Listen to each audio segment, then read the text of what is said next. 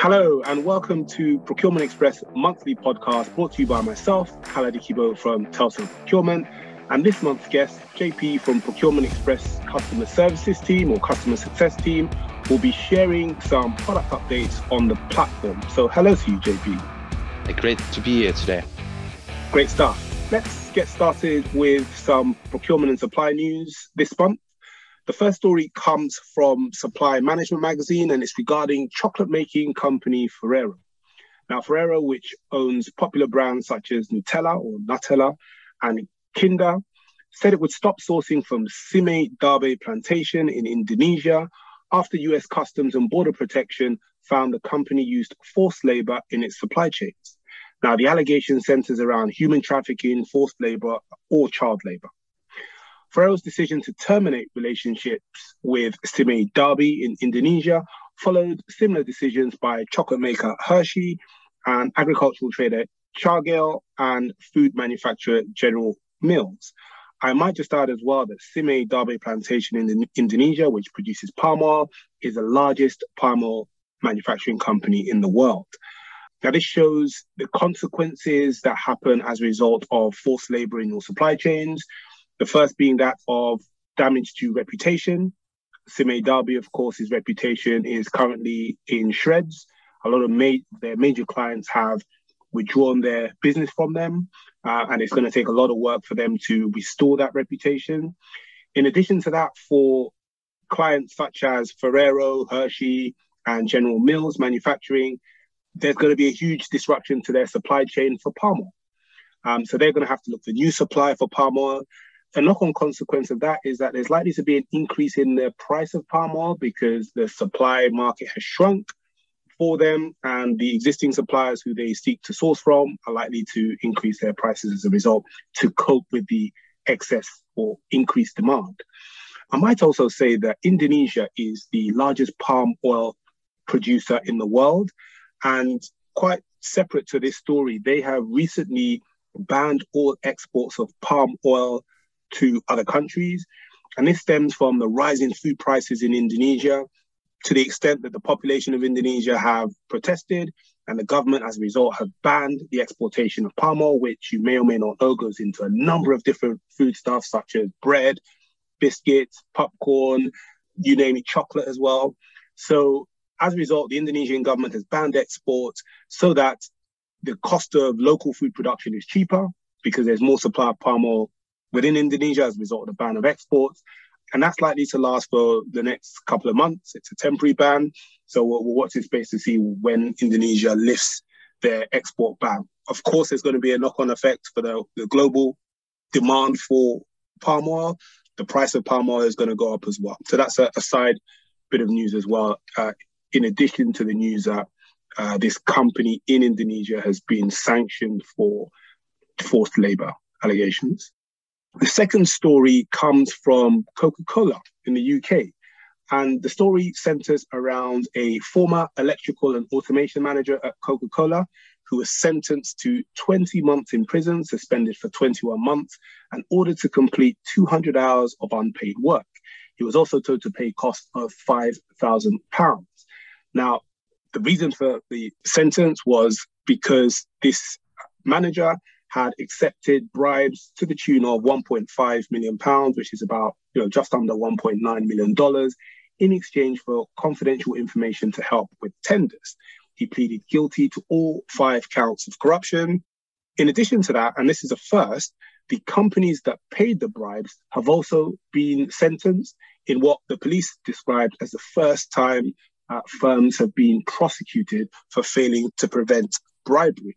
The impact of this, more broadly speaking, in terms of bribery taking place in your organization, is higher costs. Whoever's paying the bribes will want to recoup their bribes by inflating the cost of their contracts.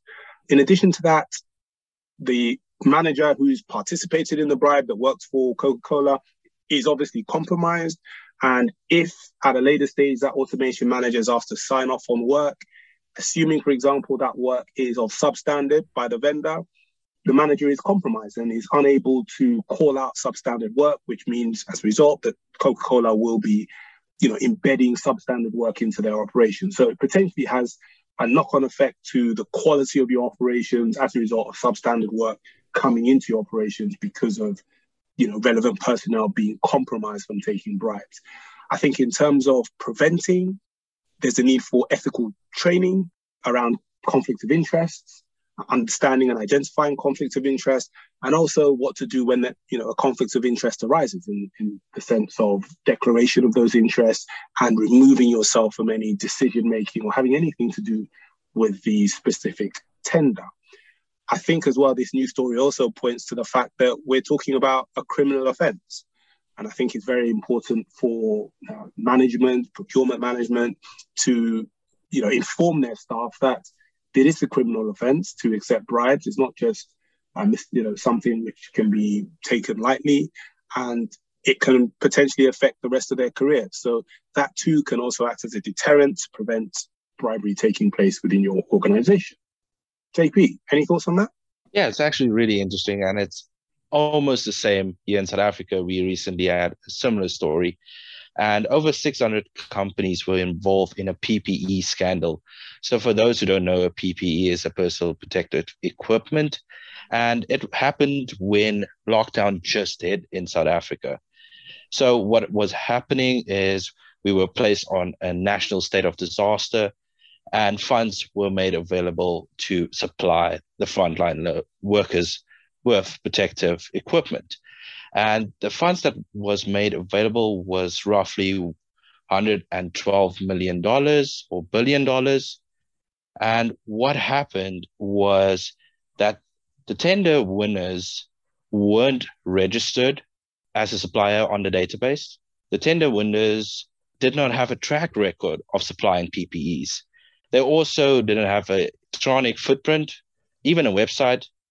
And this was really interesting that some of the employees were close family members of the government um, employees. And sometimes the close family members were part of the tender process that awarded the tenders to them. Wow, that is interesting. I think, again, this highlights the need for ethical training of staff of public body or public organizations in this in this example.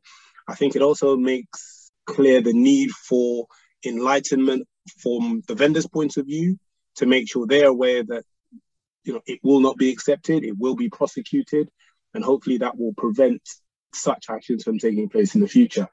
I think, as we've just explained with the Coca-Cola um, scenario or news story, the cost of procuring PPE escalates dramatically as a result of all these fraudulent practices, partly because the suppliers, the vendors are, uh, don't have the competence to supply the correct materials or correct PPE, which could result in, um, you know, unsatisfactory materials being submitted, which can't be used for the purpose of PPE, essentially a waste of money. And also the fact that they will inflate their prices because they are potentially middlemen uh, they don't mm. actually operate or manufacture these PPE themselves, and they will obviously whack on on top of uh, a margin uh, and inflate the cost of the contract. So I think there are a number of areas there that probably we don't have enough time to go into, but uh, highlight the need for ethical training. Okay, moving on uh, on to why you joined us, JP. Uh, maybe you can start by telling us a bit about your role at Procurement Express and your area of expertise. Yeah, sure. So I'm customer support consultant or representative, and I mostly work with the customers in solving their problems, whatever that might be. So I joined Procurement Express roughly five years ago.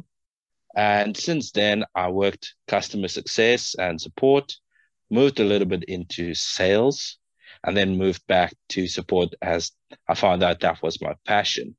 So I was lucky enough to join right after I finished school. So I was just done, jumped into Procurement Express, and so far it's been amazing. Fantastic. I just add you're, you're, you are based in South Africa, um, in case our listeners are wondering where the accent's from. But great. More specifically, there are, you know, there's a particular upgrade you'd like to talk to us about. So can you tell us a bit about how the upgrade came about and what your solution has been? Yeah, sure. So basically, we recently had an update on the way we handle invoices in the system. So in the past, we were able to handle invoices by using attachments. And this caused a lot of issues in a way for the finance team because they had to sift through thousands and thousands of attachments to find a certain invoice that they were looking for. And we thought, you know what, there should be a way to save some time for them. And so we invented and worked on separating invoices from attachments. So going forward, and if you log into the system, it's there, you're able to upload invoices yourself, or your vendors can go ahead and upload invoices, and you can basically match your invoice with your purchase orders by using three-way matching. You can have a look if everything was fine, if everything makes sense, you can go ahead and approve that. You can even reject it and give feedback to the vendor on why you rejected the invoice. There might be something missing, they added shipping and you didn't pay for shipping or something like that. That's great. Um, I think you touched on a number of benefits there. So I think the first of is it saves time. I think as well it also improves communication between the well, first of all, on the time front, I think it saves time in terms of not having to go through each attachment. Um, and the fact that you have been able to develop the software to identify an invoice that's uploaded and match it to an invoice, you know, makes the job of your clients a lot easier. I think as well from a communication point of view, vendors are more able to understand the progress of their invoices in terms of payment um, and without having to call up and expedite what's happening with their payment. So I think that would give vendors a um, you know, rest of mind in terms of when they're going to get paid and at what stage their invoice is in terms of process. And as you mentioned, if there is a, a problem with the invoice or there's a, a query on the invoice, they would be immediately alerted through the platform. Have you had any feedback from customers about the new upgrade? Yeah. Yeah, they love it. It's really time saving for them because as you mentioned, they have they don't have to call the vendor uh, to say, hey, did you upload the invoice or where's the, my invoice? They can just log into the system. They get notified, hey, there's a new invoice. They check it out. They can process it. And the same for the vendors. They don't have to contact the finance and say, hey, did you pay us already? Because they can see it in the system. Yeah, fantastic. I think as well from a from a buyer's point or a client's point of view, you're more likely to be a good client in the eyes of the vendor if they have good transparency over the payments of their invoices and they don't have to chase you up. I think uh, suppliers will, you know, have great difficulty working with clients who there's a lot of uh, vagueness about at what stage their invoice is in terms of being paid.